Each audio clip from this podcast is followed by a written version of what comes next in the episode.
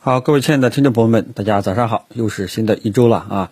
那么上一周呢，我们整个市场是以风险释放为主啊，出现了一个大幅度的一个呃下跌的一个动作。那么这一周呢，预计可能会稍微平稳一点啊。为什么呢？呃，因为大家都知道，上周引起市场出现大的波动的话，主要是两个要素。第一个就是上周一啊，上周一主要是以这个。海天味业像这些这个大的白马股啊，它们呢出现一个集体性的一个调整，带动了咱们的指数出现下跌，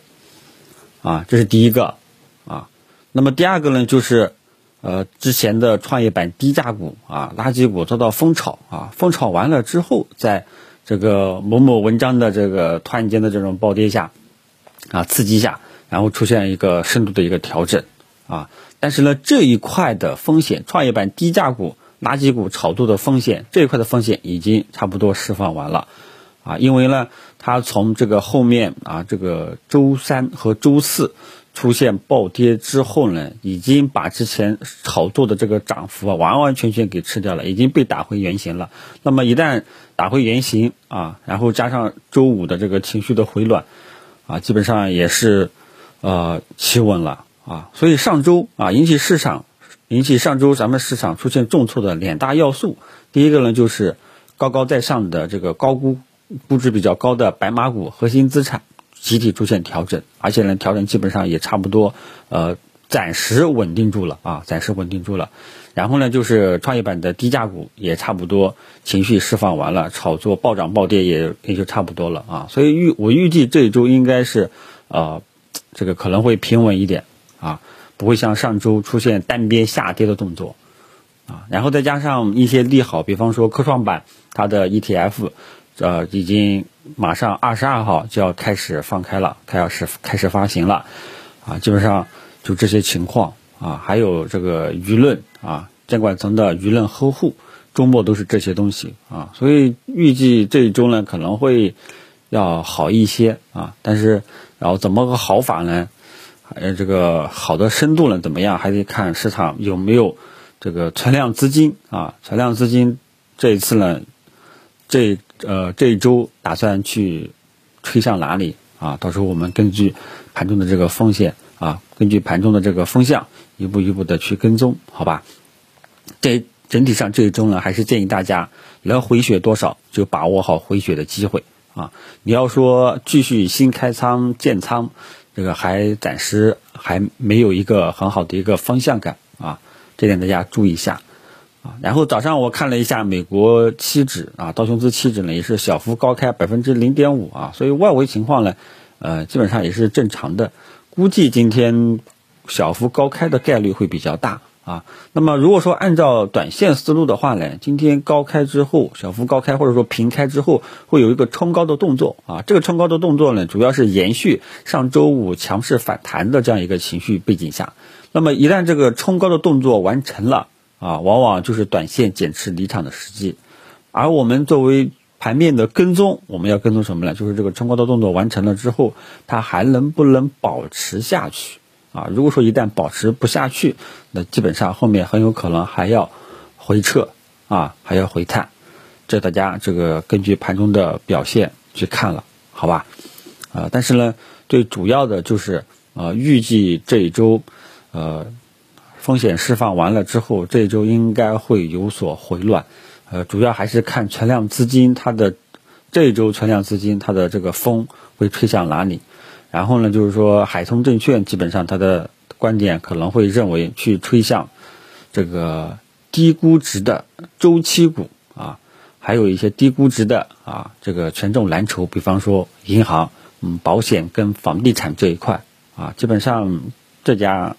嗯券商的这个观点是这个，因为它主要的逻辑什么呢？基于经济逐渐回暖啊，基本上就。他认为呢，可能这一周的风向会吹向这里啊，这个我们看看盘面，对吧？到底会不会验证？所以别人的观点啊，我也会借鉴别人的观点。别人的观点是这样啊，他认为是这样，但是呢，我也会结合盘面相互来验证，就这种情况，好吧？所以呢，这个反正银行这里面的几个优质的标的啊，也跟大家讲过，这几个优质的标的基本上是作为中长线投资的没什么太大的问题。大家如果说要打新配置银行，基本上也没什么太大的这个风险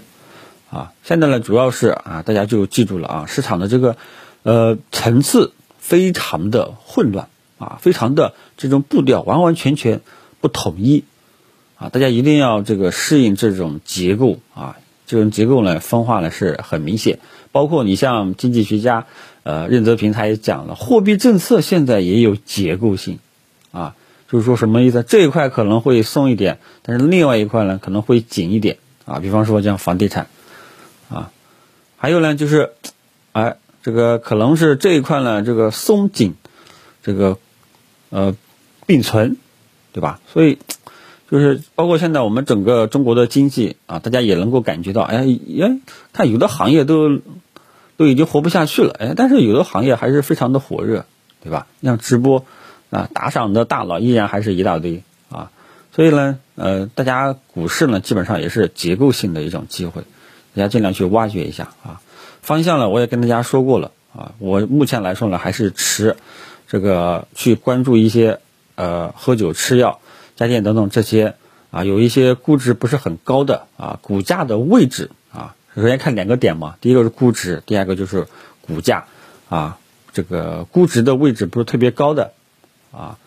可以去关注一下。第二个呢，就是结合技术面，看看它的股价是不是调整到位了啊。呃，你像我之前说的，像有一些这个生物育苗类的一些标的。基本上水分也差不多了。如果说你是个中长期投资者，就是可以分批考虑，慢慢的去低吸了啊。然后这个靠大家自己给大家一个方向，好吧？然后另外一个就是市场的存量资金会去哪里？之前的存量资金呢去炒作低价股啊，但是呢，呃，低价股那一次其实是从这个实行创业板注册制百分之二十的涨跌幅以来，的的确确是连续上涨了三个星期。大家可以自己看一下周线啊，因为我当时翻过，呃，当时存量资金去去这一块了啊。但是呢，由于我们传统这些我们这些老司机传统观念，这是 ST 低价股、垃圾股，一般来说是是不会去碰的啊。这是第一点。第二个呢，就是正常情况下出现注册制，应该不会疯炒这些低价股、垃圾股啊。所以这个逻辑呢，反正是呃搞不清，不知道市场为什么这样去选择啊。监管层呢，这个脸呢也不太好看。啊，啊，所以这次呢，就是我们来看一看市场风口会吹向哪里，好吧？这个基本上，呃，今天早上的主要内容也就这些了啊。但是大家一定要记住啊，就是我们现在呢，主要就是两个方向，第一个就是呃，喝酒、吃药、家电这些头部资产啊，有一些标的呢调整差不多，水分也差不多了啊，但是有的呢依然还是在一个阶段性的一个调整过程当中。啊，这个节奏大家自己把握一下。然后呢，另外一个就是我们看这一周存量资金在这这一周呢，我们主要是看这个风险释放完了之后，然后我们看这一周存量资金会吹向哪里，好吧？这个我们到时候看盘面的表现。另外最后一点呢，就是科技板块啊，科技板块明天啊，华为这个被禁这这个时间，这个是最终到来。啊，我们看看科技板块有有什么表现？因为这个上周五科创板出现一个强势反弹，啊，科技股呢也有所表现。我们看看科技股整体的这个持续性啊，但是大家记住，呃，中小创科技股这一块呢，整体上是一个下跌趋势背景下的啊，短期下跌趋势背景下的一个反弹行情，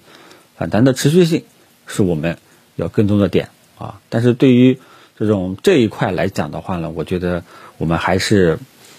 走右侧信号啊，什么时候有右侧调整的信号，咱们再去做中小创科技股这一块。而像核心资产的呃这个喝酒吃药，有一些标的呢调整到位了，水分挤完了，是可以采用左侧分批滴吸的，好吧？就这种情况，早上就跟大家聊到这里，谢谢大家。